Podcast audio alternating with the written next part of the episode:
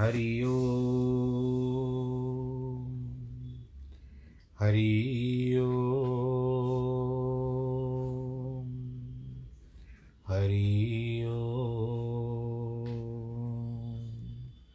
गुरुर्ब्रह्मा गुरुर्विष्णु गुरुर्देवो महेश्वरः गुरुर्साक्षात् परब्रह्म।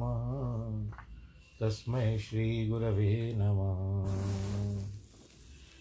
विघ्नेश्वराय वरदाय, सुरप्रियाय, लम्बोदराय, सकलाय, जगद्दिताय, नागाननाय, श्रुतियगविभूषिताय, गौरीसुताय, गणनाथ नमो नमस्ते।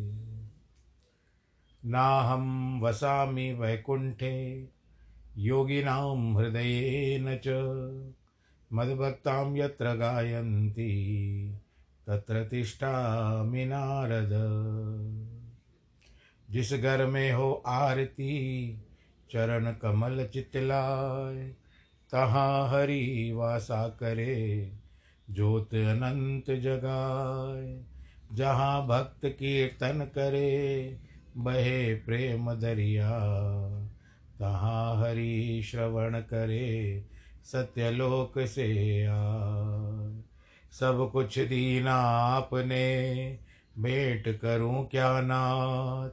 नमस्कार की भेंट लो, जोड़ू मैं दोनों हाथ। जोड़ू मैं दोनों हाथ, जोड़ू मैं दोनों हाथ।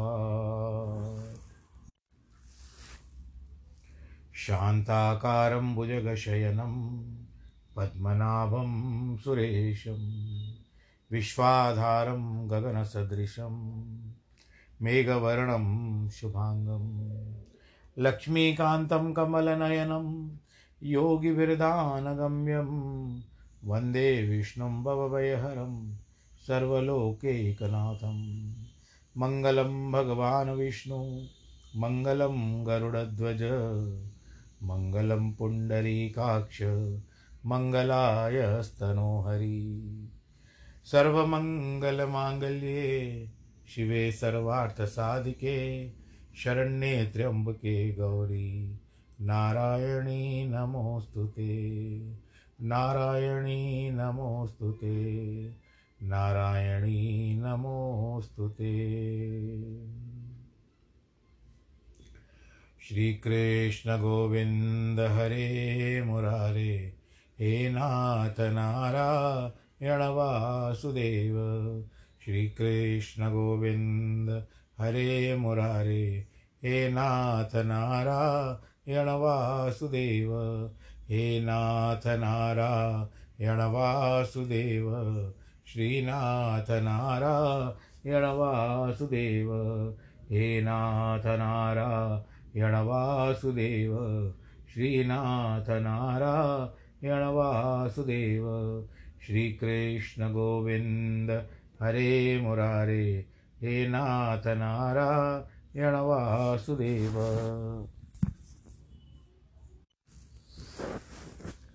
नारायणं नमस्कृत्यं नरं चैव नरोत्तमं, देवीं सरस्वतीं व्यास ततो जयमुदीरयेत् कृष्णाय वासुदेवाय हरे परमात्मने प्रणतक्लेशनाशाय गोविन्दाय नमो नमः। सच्चिदानन्दरूपाय विश्वोत्पत्त्यादिहेतवे तापत्रयविनाशाय श्रीकृष्णाय वयं नुमः। यं प्रव्रजन्तमनुपे तमपेतकृत्यं द्वैपायनो विरह कातर आजुआवः पुत्रेति तन्मयतया तर्वो विनेदुस्तं। सर्वभूतहृदयं मुनिमानतोऽस्मि। मुनिमानतोऽस्मि। मुनिमानतोऽस्मि। बोलो कृष्ण कन्हैया, लाल की जय। श्रीमद् भागवत महापुराण की जय। प्रिय भक्तजनों, आज दस तारीख, सितंबर साल 2021 दिन शुक्रवार। आज का दिन सबके लिए बड़ा रमणीय है, बड़े आनंद वाला है, सबके ऊपर कृपा देने वाला है, और वो है आज गणेश चतुर्थी।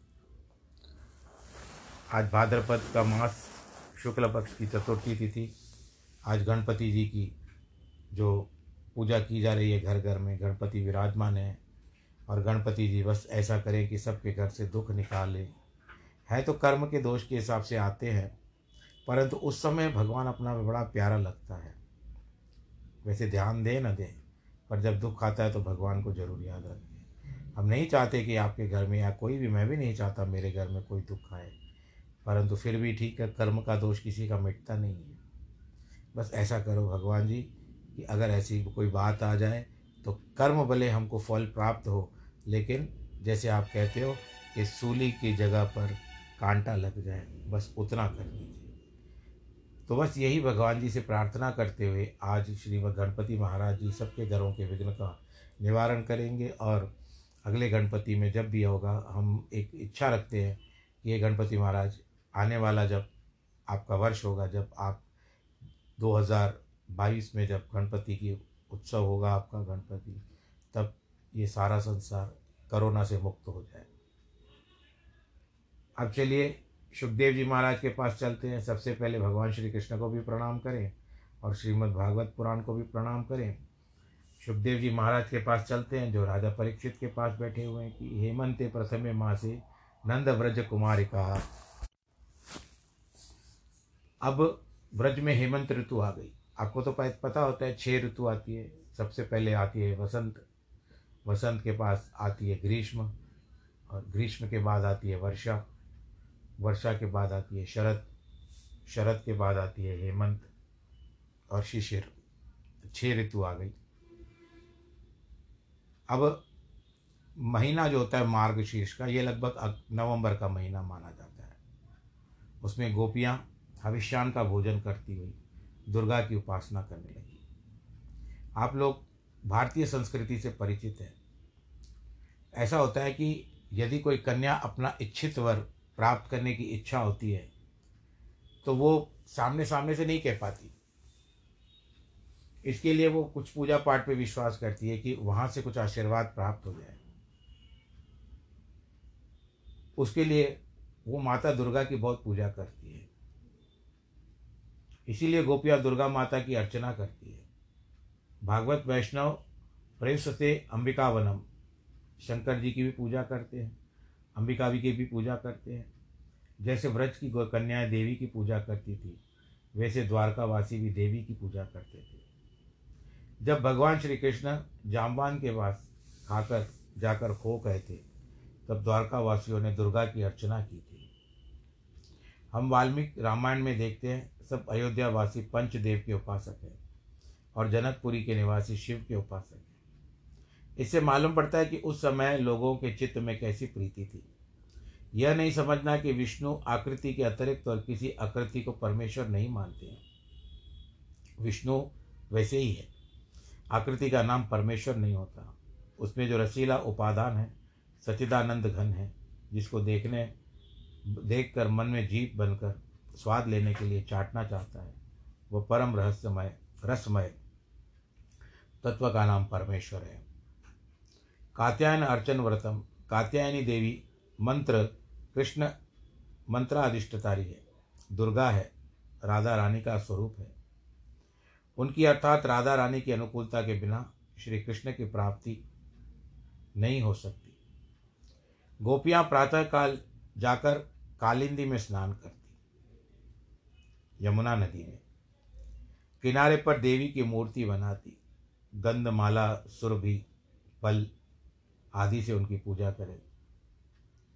और मंत्र जपे, कात्यायनी महामाये इत्यादि। इस प्रकार मह, उन्होंने एक महीने तक अनुष्ठान किया, भद्रकाली की पूजा की। इसके बाद गोपियाँ नित्य प्रति प्रातःकाल उठते ही आपस में गल बैयाँ डालकर, कृष्ण कृष्ण का गान करती थी। फिर यमुना किनारे जाकर के कपड़े वृक्षों वृक्षों की डालियों पर डाल देती और जल में विहार करती थी। एक दिन योगेश्वर भगवान कृष्ण जी का ध्यान उनकी ओर गया। वे अपने हमजोलियों को लेकर के उनके पास पहुँचे। देखो, एक तो योगेश्वर होता है, जो योग अर्थात साधन करने का फल देता है। दूसरा योगेश्वर ईश्वर कहते होता है, जो साधक के साधन, असाधन का विचार किए बिना योगेश्वर से कहता है कि हम उसका रजिस्टर हमारे पास है। तुम उसका ख्याल मत करो। जाओ, उसको फल देकर आओ। भगवान श्री कृष्ण योगर योगेश्वरेश्वर है। लोक में रस की अनुभूति कब होती है? लोक में उसकी रस की अनुभूति कब होती है? जब माँ अपने बच्चे को गोद में लेती है। यदि माँ तथा बच्चे के बीच में कपड़ा रह जाता है तो न वह वात्सल्य रस का असस्वादन हो पाता है और न बालक दूध पीता है। पर्दा हटाए बिना श्रृंगार रस का असास्वादन लोक में नहीं होता। इसी प्रकार आवरण भंग की प्रक्रियाएँ गुजरे बिना यदि कोई चाहे, हम रास रस का असस्वादन ले तो कह नहीं सकता। जैसे तत्व ज्ञान के लिए प्रत्यक्ष चैतन्य भिन्न ब्राह्मत्व के बोध के लिए होता है, वैसे ही रस स्वरूप भगवान श्री कृष्ण का तादत्म्य अनुभव करने के लिए आवरण भंग करना पड़ता है। आवरण का मतलब होता है पर्दा। आश्चर्य की जो ब्रह्म ज्ञान में जीवात्मा वृत्ति द्वारा आवरण भंग करना पड़ता है। स्वयं निर्लज होकर उसको ब्रह्म से एक होना पड़ता है। तो जिस समय गोपियाँ यमुना स्नान कर रही थी, भगवान श्री कृष्ण उनका आवरण जो वस्त्र थे भंग करने के लिए वहाँ आए। वे उनके उतारे हुए कपड़े लेकर के कंद, कदम्ब पर चढ़ गए हँसी करते हुए कहते हैं कि, आओ गोपियों एक एक करके कपड़े ले लो। इस प्रकार जब कृष्ण ने गोपियों के साथ छेड़छाड़ की, तब गोपियाँ कहती है कि, श्री कृष्ण, तुम हमारे साथ अन्याय मत करो। यदि वे झट से तुरंत निकल कर बाहर आ जाती तो उसकी रस की उत्पत्ति नहीं होती। इसीलिए गोपियों ने कहा कि, हम तुम्हें पहचानती हैं। तुम हमारे प्यारे हो। हम तुम्हारी आज्ञा मानने को तैयार हैं। परंतु हमको बेपर्दा मत करो। हमारे वस्त्र या हमको आव, हमारे आवरण हमको दे दो। भगवान जी ने कहा कि बस इतना ही चाहिए तो ये आवरण तुम्हारा नहीं हमारा है। हम रखेंगे तो रहेगा और मिटाएँगे तो मिटेगा। इस पर गोपियों ने डांटते हुए कहा बस बस बातें मत बनाओ खाना नहीं तो हम नंद बाबा को जा करके तुम्हारी शिकायत कर देंगे। भगवान बोली बोलते हैं कि इसमें नाराज़ होने की क्या बात है? यदि तुम लोग हमारी दासी हो तुम्हारी आज्ञा का पालन करने के लिए तैयार हो। तुम मुस्कुराती हो जाओ अपने कंधों पर रखे हुए वस्त्र ले जाओ, मेरे कंधों पे जो रखे हैं। अब गोपियाँ क्या करती? सब की सब बाहर निकली। भगवान ने उनको अपनी दृष्टि से देखा। उनके अंदर कुछ लज्जा, शंका, भय, जुगुप्सा, कुल, जाति, शील का पाश था।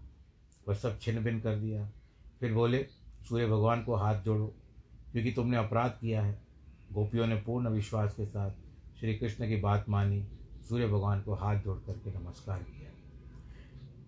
अब जब भगवान ने देखा कि गोपियाँ तो आज्ञाकारिणी है, अपना अहंकार बिल्कुल छोड़ चुकी हैं, कठपुतली हैं, जैसे कहता हूँ वैसे करती है, तब उन्होंने उनको कपड़े दे दिए और कहा, अब ये तुम्हारे नहीं, हमारे हैं। यह लोग यह लोग यह तुम लोग याद रखना। कि दृढ़ प्रलब्धास्त्रपया जहा पिता प्रस्तोभिता क्रीडवच्च कारिता, वस्त्राण चैवा हतान्यताप्यमुं ताम्नाभ्य सुयन प्रियंग निवृता भगवान ने गोपियों का बड़ा भारी उपवास किया।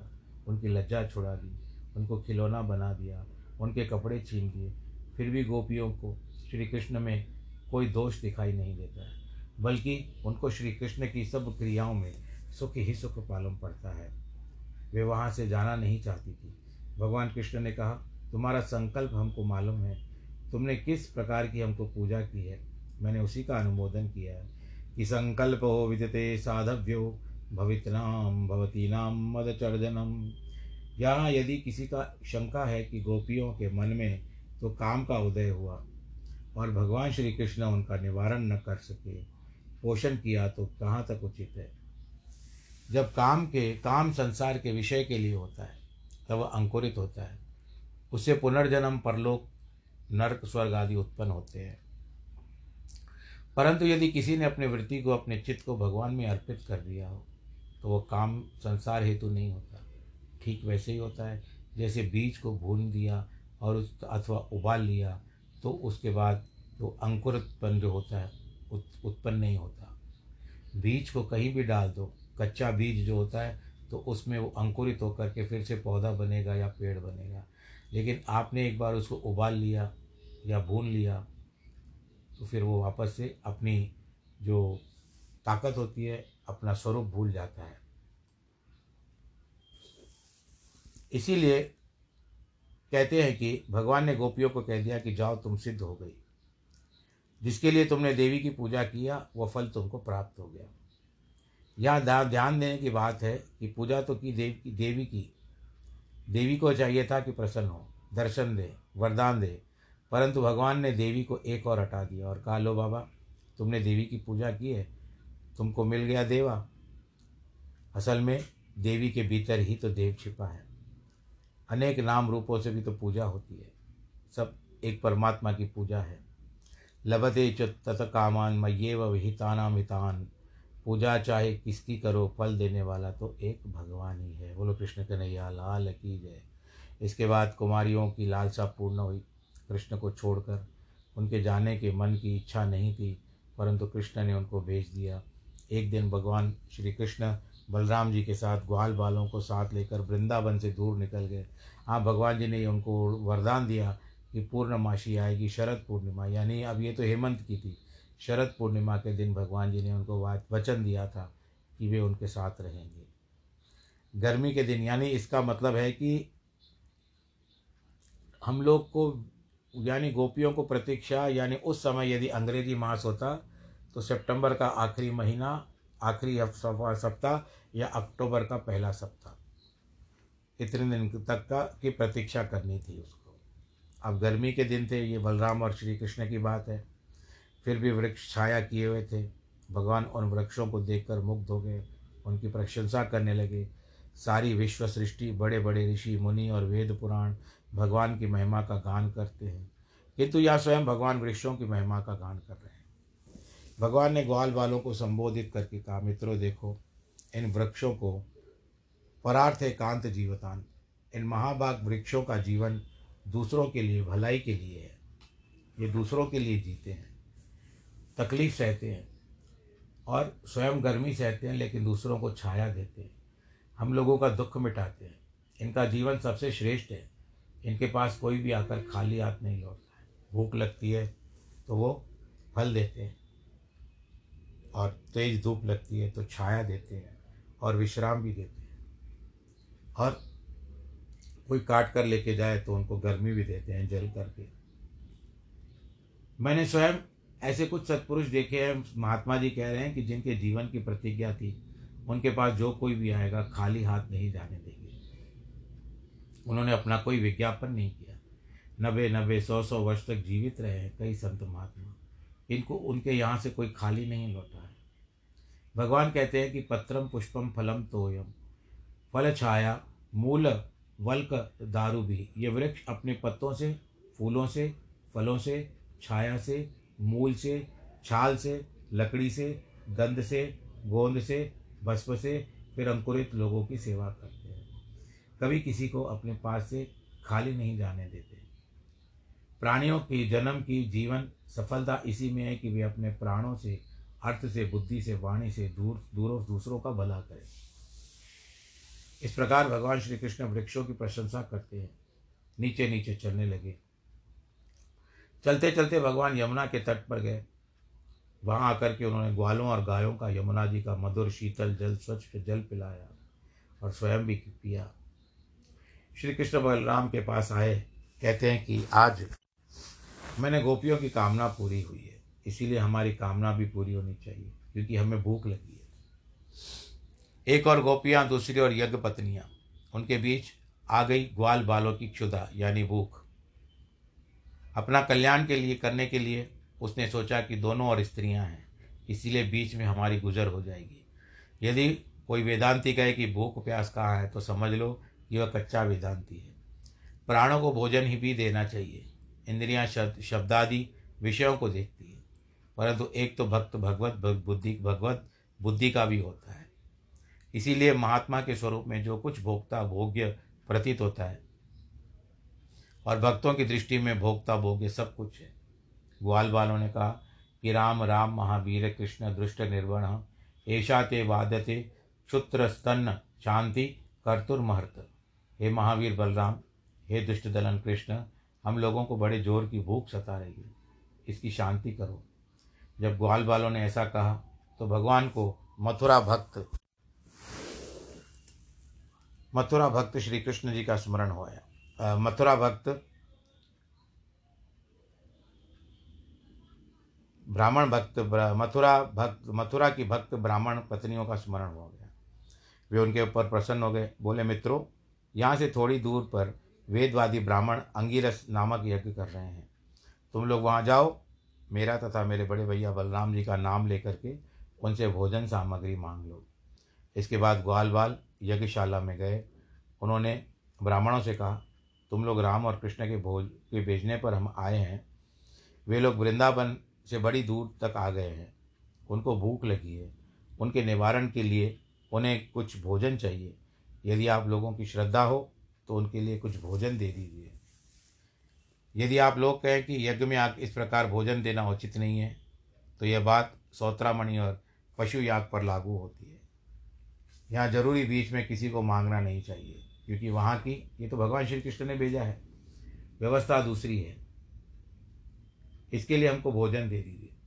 परंतु यज्ञ ब्राह्मण, परायण ब्राह्मणों, पर ग्वालों के अनुरोध का कोई प्रभाव नहीं पड़ा, क्योंकि वे तो अपने आप को बड़ा कर्मकांडी मानते थे।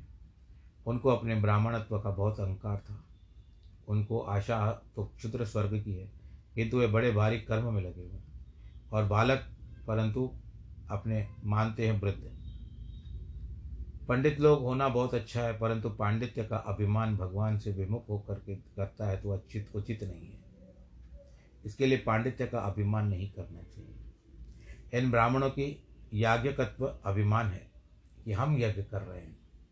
ब्राह्मणत्व का अभिमान है कि मैं ब्राह्मण हूँ।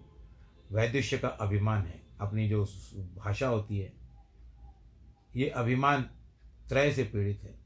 वे नहीं जानते कि देश, काल, द्रव्य आदि सब के सब भगवत रूप है।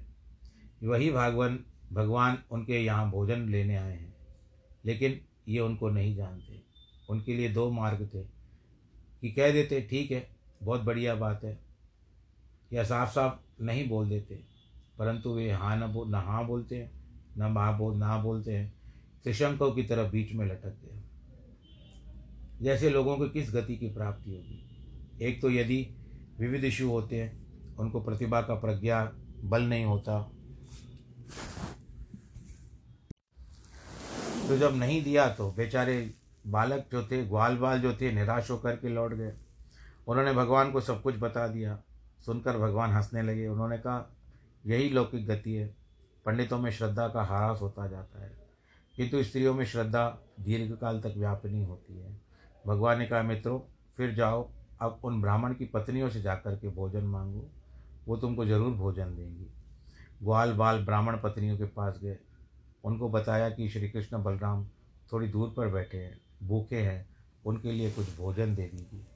ब्राह्मण पत्नियाँ तो श्री कृष्ण का दर्शन करना चाहती थी। उनके आगे जब समाचार प्राप्त हुआ तो वो उतावली हो गई। इस दुनिया में मन को भगवान की ओर ले जाने वाली कोई चीज़ है तो वह केवल भगवान की चर्चा है, भगवत कथा है, जिनकी अंतकरण धूम्राच्छित हो जाता है, यानी धुएँ से भर जाता है, उसके मन में द्रवता नहीं रहती। भगवान के प्रति प्रेम नहीं रहता। तो ग्वाल बालों की बात सुनकर यज्ञ पत्नियाँ चतुर्विद यानी बहुत सारा भोजन, अर्थात भक्ष्य, भोज, पेय, चोष, भक्ष्य, भोजन इत्यादि लेकर के चारों प्रकार के बहुत सारे गुण वाले भोजन लेकर श्री कृष्ण के पास दौड़ पड़ी। ठीक वैसे जैसे नदियाँ समुद्र की ओर दौड़ती वे अभी सारिणी के समान श्री कृष्ण की ओर चल पड़ी। उनके हृदय में दीर्घ काल से भगवान श्री कृष्ण के दर्शन की इच्छा थी। इसीलिए उन्होंने भगवान की ओर जाने के लिए क्षण भर भी विलंब नहीं किया। वहाँ पहुँच देखा, उनके आराध्य देव, भगवान श्री कृष्ण अपने बड़े बलराम भैया बलराम के साथ, ग्वाल बालों के साथ विराजमान बैठे हैं। बोलो, कृष्ण बलदेव की जय। देखो, यहाँ भगवान श्री कृष्ण की वेशभूषा का वर्णन करने वाला तो श्लोक है। यह वही श्लोक है जिसके सुनते ही श्री चैतन्य महाप्रभु गंभीरा लीला में भाव समाधि मग्न हो जाया करते थे। भगवान श्याम सुंदर हैं पीताम्बरधारी है, मुरली मनोहर है, वनमाला पहने हुए पल्लवों के श्रृंगार किए हुए हैं, नट का सा वेश है, उनका एक हाथ ग्वाल के कंधे पर है और दूसरे हाथ से कमल हिला रहे हैं। अत्यंत सुंदर हँसी उनके मुखार विंद पर खेल रही है। कानों में कमल के कुंडल है और घुंघराली हल के कपोलों पर लटक रही हैं। यज्ञ पत्नियाँ उन सौंदर्य माधुर्य का दर्शन करके मुक्त हो गई। वे तो पहले से भगवान के गुणों की चर्चा सुन करके मोहित होती थी, परंतु आज भगवान को तो उनके हृदय में बैठ गए। भगवान श्री कृष्ण समझ गए कि ये सब कुछ छोड़कर मेरे पास आई है, लौटने वाली नहीं है। बोले, स्वागत है देवियों, बोलो, तुम्हारी क्या सेवा करें? तुम हमारे दर्शन के लिए आई हो। ये तुम्हारे योग्य है, स्वार्थ परमार्थ के लिए जिज्ञाता है। पुरुष कुशल पुरुष है, वे मेरे प्रति अयुत की अयुत की अव्यवहित भक्ति करते हैं, जैसे कोई स्वजनों में करता है। इस आत्मदेव की कारण है कि संसार में सब कुछ प्यारा है। किंतु अब तुम लोग अपनी यज्ञ भूमि में चली जाओ। तुम्हारे पति, जब तक तुम यहाँ रहोगी, तुम्हारे पति लोग इस यज्ञ को पूरा नहीं कर पाएँगे। ऐसा कह करके भगवान जी ने उनको लौटाने की कहा। ब्राह्मण पत्नियों ने कहा, स्वामी प्राणनाथ जब आपके पास इस प्रकार कठोर वाणी मत डालिए। हम तो उस वेद वाणी के सत्य कर दीजिए, जिसमें कहा गया कि भगवान के पास आता है, उसकी पुनरावृत्ति नहीं होती। देखो, पत्नियाँ भी ब्राह्मणी हैं। वेद मंत्र उनके जाने माने हैं। उन्होंने कहा कि अब तो आपके चरणों की गिरी हुई तुलसी के मंजरी को अपने बालों में लगाएँगे। स्वयं साधु होकर के साधुओं का संग करेंगे। साधु की, ब्राह्मण की पत्नियों ने निश्चय कर लिया कि नहीं जाएँगे। यज्ञ पत्नी यहाँ बैठ गई वहाँ पर। भगवान भी किसी को छोड़ते नहीं हैं। यज्ञ पत्नी यहाँ ब्राह्मणी है, सोचती है, क्षत्रिय है। इसके बाद भगवान ने कहा, देखो, बस देविया हो गई बात, अब अपने घर जाओ। देवता लोग भी तुम्हारा आदर करेंगे। भगवान का तात्पर्य है कि तुम्हारा शरीर हमारे पास योग्य नहीं है। यह सुनकर ब्राह्मणियाँ लौट गई। पतियों ने उनके साथ बड़ा भारी आदर किया। केवल एक ब्राह्मण को उसके पति ने रोक लिया था। कृष्ण के पास नहीं जाने दिया। उसने शरीर त्याग दिया और कृष्ण के पास आत्मा के साथ पहुँच गई। तब भगवान ने ग्वाल बालों के साथ भोजन किया। उसके बाद अनेक प्रकार की लीला करने लगे। यहाँ पर ब्राह्मणों ने कहा कि हमारी पत्नियाँ तो भगवान से इतना प्रेम करती है। इनको न तो द्विजाति का संस्कार हुआ है, न इन्होंने कुरुकुल का वास किया है, न इन्होंने तपस्या की है। फिर भी कभी कोई कोई नियम का धारण नहीं किया है, फिर भी भगवान से कितना प्रेम है। ये सब देश काल संकीर्तन से होता है। तो श्री महा, भगवान जी सुखदेव जी कहते परीक्षित, ब्राह्मणों के मन में भी श्री कृष्ण भगवान के दर्शन की इच्छा हुई, परंतु एक डर था मन में कि कहीं कंस को पता न चल जाए। इसके कारण वो चाहते हुए भी भगवान श्री कृष्ण का दर्शन नहीं कर पाए। डर होता है तो डर के मारे नहीं जाते हैं लोग। परंतु प्रभु को पाना है तो डर छोड़ना है और सर प्रभु के चरणों में अपने सिर को झुकाना है। भाव, भावना, भावुक, यही सब वस्तुएँ आती है जो हमको प्रभु के निकट ले जाती है। और आप लोग भी कथा सुनते हो। आज गणेश जी का दिन है। आज सब लोग, आप लोगों ने पूजा कर ली होगी। बस भगवान जी से यही मांगना कि आपके घर में भी शांति रहे। विश्व भर में शांति रहे, ये कोरोना का काल निकल जाए, आप आनंद के साथ रहो। परंतु अपना ध्यान ज़रूर रखना, इसी बीच कोई ऐसा वातावरण न बन जाए कि घर में फिर से अशांति हो जाए। तो विघ्न निवारण करने वाले भगवान श्री गणेश जी आज से दस दिन तक घरों में रहेंगे, सबके घरों में रहते होंगे। आप लोग, आप लोगों ने भी रखा होगा। आप भगवान जी की बहुत अच्छी तरह से पूजा करना नैवेद्य समर्पण करना और अनंत चतुर्दशी उन्नीस तारीख को गणपति विसर्जन है। फिर वहाँ से श्राद्ध आरंभ हो गए। श्राद्ध के बाद फिर नवरात्रि आरंभ होगी। नवरात्रि के बाद फिर दशहरा आएगा, शरद पूर्णिमा आएगी और फिर दिवाली भी बहुत दूर नहीं है। बस यही कारण है। मेरे समय की भी घंटी बज गई। बस आज जिनके क्या कहते हैं कि मैं प्रतिदिन कहता हूँ, वैवाहिक वर्षगांठ है। अथवा जन्मदिन है, उनको बहुत बहुत बधाई। ईश्वर आप सबको खुश रखे, प्रसन्न रखे, खुशहाल रखे, निर्विघ्न रखे। सर्वे भवन्तु सुखिन, सर्वे सन्तु निरामया, सर्वे भद्राणी पश्यंतु माँ कश्चित दुखभाग भवेद नमो नारायण।